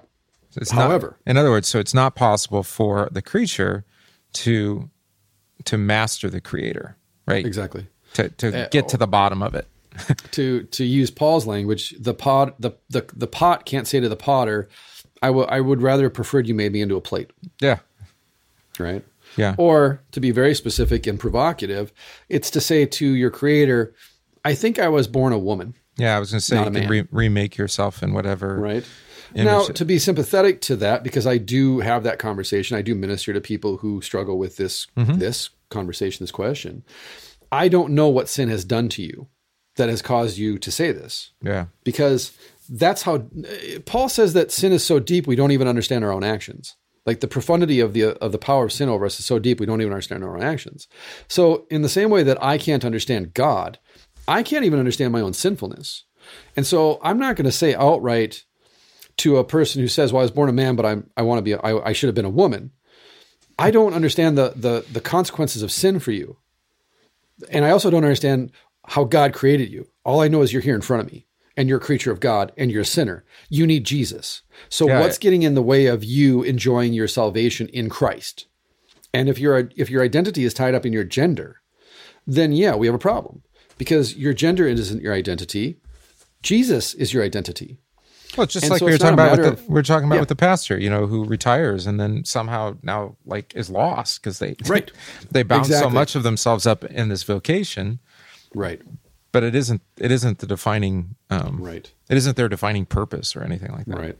And don't go running to your blog and say Riley affirms transsexuals or transgender people. I'm not. What I'm saying is empathize with all people. We're all sinners. We're all creatures of God. Jesus died for the sins of all people, the whole world.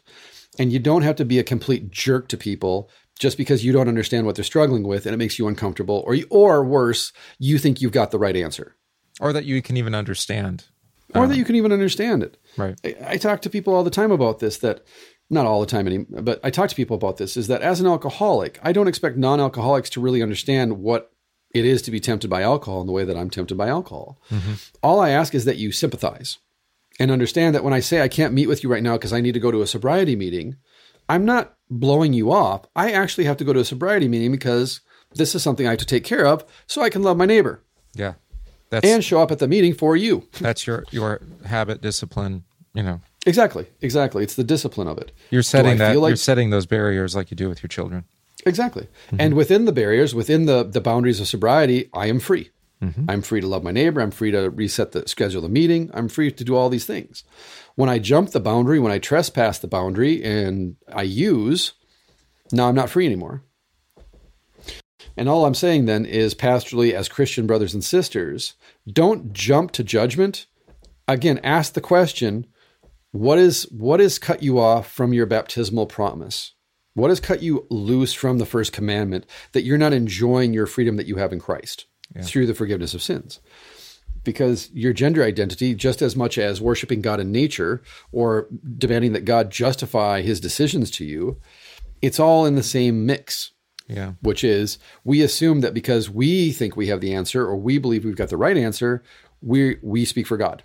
Is there also a truth that we, uh, in the same way we try to, what did Kolb say, tame, measure, manage God Right. within our ability and possibility Yeah. uh, to judge, that we do the same with people, right? Of course, that of we course. we like oh i don't know that there's like a, a, a cure all you know for a particular you know sinful behavior like if only you did we did this it's going to work in every and it's going to work Right. in every case like right.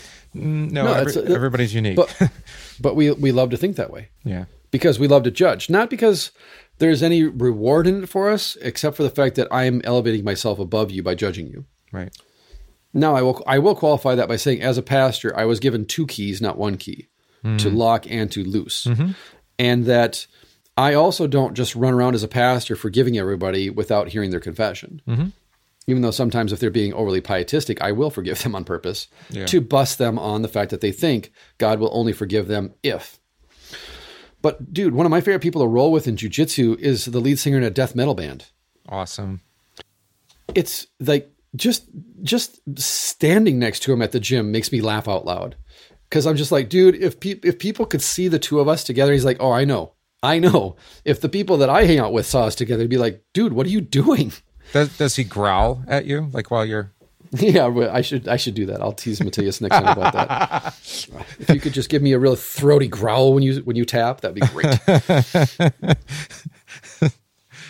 but this, oh. if I were to judge him, I would reinforce every stereotype and caricature, caricature he has of Christians yeah versus he knows me as a righteous man mm-hmm. in a horizontal sense because I don't judge him. Yeah. And yet I don't have to judge him because he knows he's the lead singer in a death metal band who's an atheist. I'm a Lutheran pastor. Obviously, we have a few things we disagree on. Mm-hmm. But within the context of training, we're in complete agreement. This is why we're here. This is why we're doing it. And maybe the Holy Spirit works through that Yeah. to bring him to faith. Who knows? So that's that's what Kolb is after. That's what we're talking about. Is is to to think that God is bound within the context of our abilities and our our possibilities to see, to measure, to manage, to tame God, is to make God an idol. It's to make mm-hmm. ourselves God, essentially. Yeah. And it can be in a kind of a positive sense too, where people say, well, clearly God was at work here. Oh, of course, exactly. Well, of course he An was at atheist came here. to your church on Sunday. Obviously, God was at work. Yeah. Well, of course he What was. he- but, Right. but is he But not at work when he doesn't come to church too? Exactly. The atheist doesn't come back. Is God still at work? you know, it's dangerous territory. It's thin ice. So we continue. In the Heidelberg Disputation, Luther had focused first on the blank wall created by the impossibility of the human creatures, to say nothing of sinners, conceptualizing of God, just to prove that with fallen eyes, no one can see God. So in the Heidelberg Disputation, Luther focuses on a blank wall. And what is that blank wall? Why is that blank wall there? It's created by the impossibility of us to conceptualize God and prove that I can see God. Like diagram, Right. Yeah, like it's a Venn diagram. organize, Right. you know. It's like, well, let's give God a personality test. Is he an introvert? Is he an intro, uh, extrovert? Where does he fall on the chart? That's right. That's right. INTJ? Is Jesus an gonna- INTJ? Yeah, I was going to go pee, but whatever. Yeah, he might be. Clearly introvert. I mean, he's hanging out in the boat. He's trying to find right, a quiet place to pray. I mean, That's right. Just leave me alone. just just let me sleep. That's right. God does not like extroverts, which is horrible news for me. But I think he was Uh, very so yeah. perceptive though, and not as judgy. So There that's why I went with P. so this is what Luther first focuses on in the Heidelberg Disputation. This is why he starts off the first thesis by saying the law, the most salutary doctrine of life, cannot advance man on his way to salvation, but rather obstructs him, hinders him. The blank wall is we use the law to try and get a hold of God and then go, oh, he's right over there. the problem is, is that we see God through sinful eyes. And no amount of washing with baptismal water is going to pull those scales off your eyes to the extent that you can see God in his naked majesty. And by the way, you don't want to see God naked because according to Exodus, he will kill you. Yeah, that's see, that's the radiation right there. There it is. There's that nuclear radiation. If you look at God uh, apart from some sort of intermediary, some mm-hmm. sort of go-between, you will be disintegrated. Mm-hmm. Yeah, no one can see, no one can look upon the glory of God and live. That's face off right there. Exactly. Ha! Deep reference. With fallen human ears, no one can return to the Edenic hearing of his word. So stop singing in the garden. hmm. It's not a Lutheran hymn. It's not even really a Christian hymn. It's just a really, really sappy, pappy, romanticized hymn. In fact, if you sing the hymn at church on Sunday, yell, bring out the craggle, okay? because yeah. it's a bunch of hippy dippy baloney. It's kind of, it's kind of like uh, in Holy Grail, and they're trying to get to the trying to get back to Camelot, and they have to they sing the song, you know, and they're like, yeah. oh, it's a silly place. Let's not go there. That's right, exactly. It's not quite what we remembered. That's right. So don't don't trust your eyes, don't trust your ears, don't trust your senses, especially don't trust what you feel. Hmm. Then Kolb continues, then Luther, Luther, Luther, filthy Luther, then Luther focused very sharply on God in his revelation of himself, John 1.18. No one has seen God but Jesus of Nazareth, God in the flesh, has made him known. A God with holes in his hands, feet, and side. The God who has come near to humankind into the midst of its twisted and ruined existence. Why do we want to domesticate and tame God? Because our existence is twisted and ruined. Right? Like we were talking about at the beginning of the podcast, they dug that battery out, that Iraqi battery. They dug that out of the dirt and went, wait a minute, this looks an awfully lot like a battery. but that's not possible. They didn't have batteries back then. Well, unfortunately, the Baghdad battery says maybe they did. Or it's also like uh, the uh, discovery, I think it was last year, maybe the year before, of uh, the architects of the Great Pyramid. Um, they they found the actual documentation as to how they moved yeah. the stone and which quarries they came from and the whole deal. How did we build the uh, pyramids? Here it is. And yet yeah. that story is buried because we don't actually want to believe that it was it's possible. We went this right crazy. Well, now there's now they argue that it thing. wasn't slaves who built the pyramids; they were all artisans because the way that the rocks were cut and how fast they. I'm like, dude, that may be, and they, I guess they've excavated the camps around the, mm-hmm. the, and so they found the kind of food they ate and everything, and they're like, this isn't the kind of food they fed slaves at the time, blah blah blah. Or maybe they treated like slaves well. Yeah, exactly. That's what I said too. I'm like, well, if you want to keep these people alive, because well, you got to move several hundred tons of rock. Mm-hmm. And it takes at least thirty people per rock. right. And so yeah, it's it's great to speculate and it's great to play detective, and we love a good mystery. Of course, this is what we're talking about right now. But in the end, that's all it is, is it's a mystery that won't be revealed until the end. And so everything, unless it's just bald truth, we have to take it with a grain of salt and say that's a great theory. And you certainly have a lot of facts to back it up, but you can't really prove that definitively yet. Hmm. But maybe someday we do dig up those tablets that say this is how it was done. Yeah. And here's the primary source, and it's definitive now. But a lot of stuff's buried under the earth. Yeah, true. Maybe Google can help us. Yeah. Well, and archaeology is crazy now because they can yeah. Um, they can just use their their pulse scanner things. Right, exactly. They don't even have to dig. yeah, it's fantastic. That's pretty awesome. Like that that Incan village or Mayan village that they found that they mm. thought was a myth, and then all of a sudden they found it, and that the city that they found off the coast of Portugal that they think is Atlantis. Yeah, just satellite imagery and, and doing topography, you know, just ocean topography. And, and yeah. again, it's fun to talk about. It's provocative. It's titillating. It's it's just fun, but don't hang your hat on it. Right. And so to prove that with fallen, again, no one can see God. And so even when we, like I said at the beginning of this, even if we think we've got God on the hook, hmm. at best we're flicking his earlobe. Yeah. At best. And really think seriously, do you really want to approach God in such a way that you say, show me the money? Yeah. You know, reveal yourself to me, all of yourself. Do you really want that? That's why I kind no. of never really, uh, I don't know, responded well to the to the the whole Answers in Genesis project. Like like mm-hmm. we can we can get our head around the idea. We can I mean, we can prove with evidence or whatever that God created the heavens and the earth in six days and yeah. rested on the seventh, and or or the flood. You know that it actually happened. And sure, right. I mean, there's I think there's I think there's plenty of evidence that there was a worldwide flood. Fine. Yeah. Uh, but what does that actually? Where does that get us? Oh, that God isn't a liar. Okay, that's helpful. Right. right. but I mean, that's about it. Right. Um, you know that the, that the scriptures are true. Uh, I suppose. well, Um, look at it a different way too. Um, I have a friend, really good friend of mine. He believes the Earth is flat.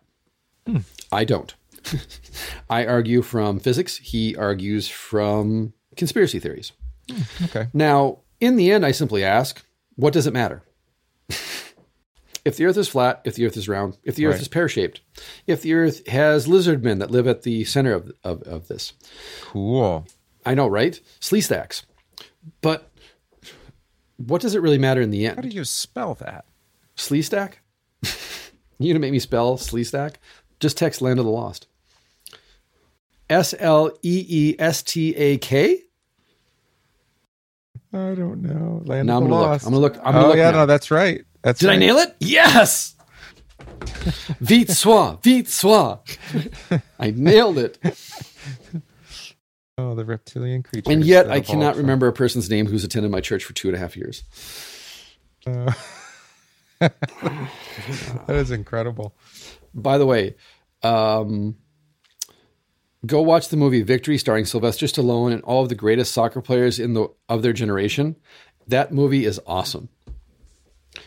That's where I get that from. That Vite soit, because at the end of the movie they chant Vite. It's about World War II, where the Nazis have to play soccer against these POWs, who also just turn out to be the most, and they actually are the actual soccer players. So Pele's in the movie and uh, they launch this huge prison. They're going to escape, and oh, Victory is an awesome movie. Awesome, go find it. All right. Point being, all of this stuff is t- the worldwide flood, seven day or six day creation. All these things are great, but if we hang our hat on, well, what can I see? What can I measure? Mm-hmm. We're forgetting our limitations. What does this prove? Exactly, and how does it change your life? What does this tell us about God? I understand mitochondria probably more than the regular person because I'm fascinated by it and I study it. But in the end, if it doesn't change the way that I eat, who cares? you know, I mean, that's that's the thing I think that is most fascinating to me about humanity in general is we love trivia. We love it. We love to argue about trivia, and yet it doesn't change anything in the end hmm. because we don't want to take responsibility or accept consequences for the you know Antarctica being a secret base where the governments are plotting the new world order. Blah blah oh. blah. Oh, I know, right? I can go deep on conspiracy theories. That's what I watch when I'm bored. I love watching YouTube videos about conspiracies because they're just. I mean, there's a grain of truth to all of them, but they're just fascinating to me that people can go so deep to think that the president is a lizard person, right? And the proof is when they move fast, they they they they their their form shifts, right? oh, right. To which I Forgot say, you do understand how video works, right? You understand how video works? like that when someone Kinda- moves really fast on a on a cheap video feed or a bad video feed, there's streaking, there's trailers, there's Yeah. trails, you know. And yet I always ask the question, okay, let's say that President Trump's a lizard man. How does that change anything about your life? He's not going to come to your house and make you a sandwich. So what do you care? Pray for him, if anything. Is it escape to victory or just straight up victory? I think it's just victory. Starring Sylvester Stallone. Yeah, I see it. Okay. It's like he made a whole bunch of really small movies in the 70s after Rocky, like Nighthawk, Nighthawks with uh, Rutger Hauer and Billy, I think Billy Dee Williams. But like Nighthawks is a, an awesome movie. Victory is an awesome movie. But no one's ever seen them because they're smaller movies. Ah. And he actually acts in those movies. And, you know, it's Sylvester Stallone, but it's this pre Rambo, pre 80s steroid, coke, cocaine binge. I'm, you know, Yeah. I'm super important guy. I mean, you just go watch Cobra and you're like, wow, this guy thinks he's super important. Well, But, or uh, now the uh, what are those freak show movies? Expendables. Yeah, the Expendables Yeah. series. Parodies of parodies of parodies. Right, exactly. And uh, you know, actually, that's a that's a, a, great way probably to tie off the bow on this episode is when you live in a, a, a we live a twisted and ruined existence because we're sinful, and when we try and domesticate God or stand in the place of God, we become a parody of a parody of a parody, because we become a parody of a human being, because we're not we're trying to ape God, we're trying to reject our own being, you know, our own creatureliness, we're, We're rejecting our own humanity, and we're doing a really cut rate version of God. Mm-hmm. So we become a parody of a self parody of a parody. So that not only do we not, not only are we not human now, but we're less human. We're dehumanizing ourselves at the same time by de deifying or undeifying God Yeah. rather than just saying everything that you need to know about God is located in the person of Jesus Christ. And anything outside of Jesus, you can speculate, you can make a guess, and maybe it's a good guess. But that's all it is, it's a guess. So cling to your baptism, cling to the body and blood of Jesus, cling to the, the gospel preached to you by your pastor, and enjoy the mystery of it. Yeah. That's why I teach my kids. I don't understand how the body and blood of Jesus are present under the bread and wine. It's a mystery. But I do know at the last at the last day it won't matter anymore. Yeah. And so, So why do I care about it in the present tense? Well, let's have a little fun. Exactly.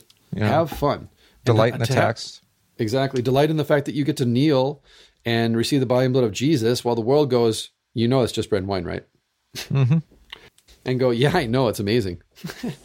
God actually works in God. My God actually works in creation, not not stand not standing outside of it. Yep. So yeah, uh, thank you for uh, listening. Thank you for being a part of uh, the podcast. Leave uh, your comments. Subscribe to the podcast, please. We appreciate it. Uh, we are as Lutheran as it gets, so we do technically need to be the most popular Lutheran podcast in the world. Otherwise, so. it's kind of fa- Yeah, it's falsity in advertising without that. So, subscribe. Tell your friends and family to subscribe. Uh, leave positive comments. Yeah. Favorite comic book writer, favorite comic book artist, favorite comic book series. Tell me what you've been playing video game wise lately.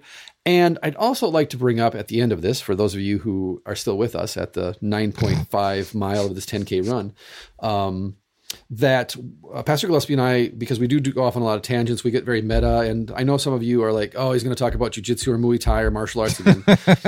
Yeah. I can't not. I'm sorry.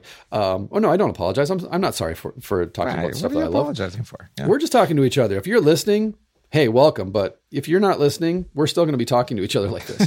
but, anyways, we are going to start another short form podcast called As Tangential as It Gets or As Meta as It Gets. We haven't really you know, cemented the, the title, but it's going to be a shorter form podcast, maybe 20, 30 minutes, maybe an hour. Maybe. Maybe, Maybe. maybe, Maybe. All right. Tongue planted firmly in cheek. We're going to try and keep it short. But that's going to be more us talking about the meta stuff movies, music, video games, pop culture references, stuff like that. And we will, obviously, since we're Christians, obviously, since we're pastors, we can't just leave our faith at the door. So that would be a part of it. But I would love to talk more about, for example, Star Wars, right? The, the um, Last Jedi and talk about not only just in the context of as a fan of sci-fi fantasy, and I would qualify Star Wars as fantasy, not science fiction, Yeah. but Same here. to have a conversation about that without having to come back to the theological text, but also have a conversation about the Last Jedi in the context of as a Christian. Although the, the Last gospel- Jedi definitely had more sci-fi than previous That is true. I will Star give you Wars that one. films. And yet, I strongly, strongly dislike that movie. Others, like Pastor Eric Brown, liked the movie, but he also has no taste. And uh, so liked it we too. have- and you did like it. So I, I and Pastor Gillespie would like to have that conversation too, and kind of be freed from the theological text, so that we can have a, a pop culture conversation because we're both pop culture nerds. And we don't want to cheat you, where you're sitting there going, "When are they going to get? To, when are they going to get to the the- theology?" And we also will just talk- want to rationalize all of our consumption of pop culture. A hundred percent. It gives me a justification when Annie says to me, "What are you doing?" I'm I'm doing research for the podcast. That's right i'm And she- preparing for the show. that's right. It looks like I you're don't- watching Stranger Things. Exactly. Yeah, exactly. So nothing's out of bounds as far as pop culture goes. I want to talk about H.P. Lovecraft, Jules Verne, H.G. Wells, and how he predicted so many things that happened today. Oh man, I have to Uh, do a lot of research. You know, and uh, so stay tuned for that. That'll be coming in the near future. And uh, like I said, thanks for listening, and uh, I hope we pass the audition. See ya.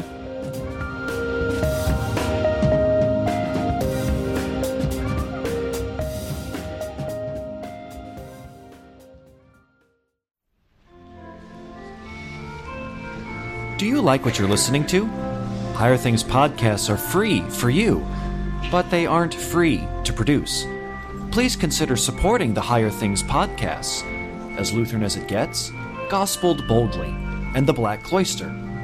Check out www.higherthings.org slash support for more information. Thank you for listening, and thank you for your support.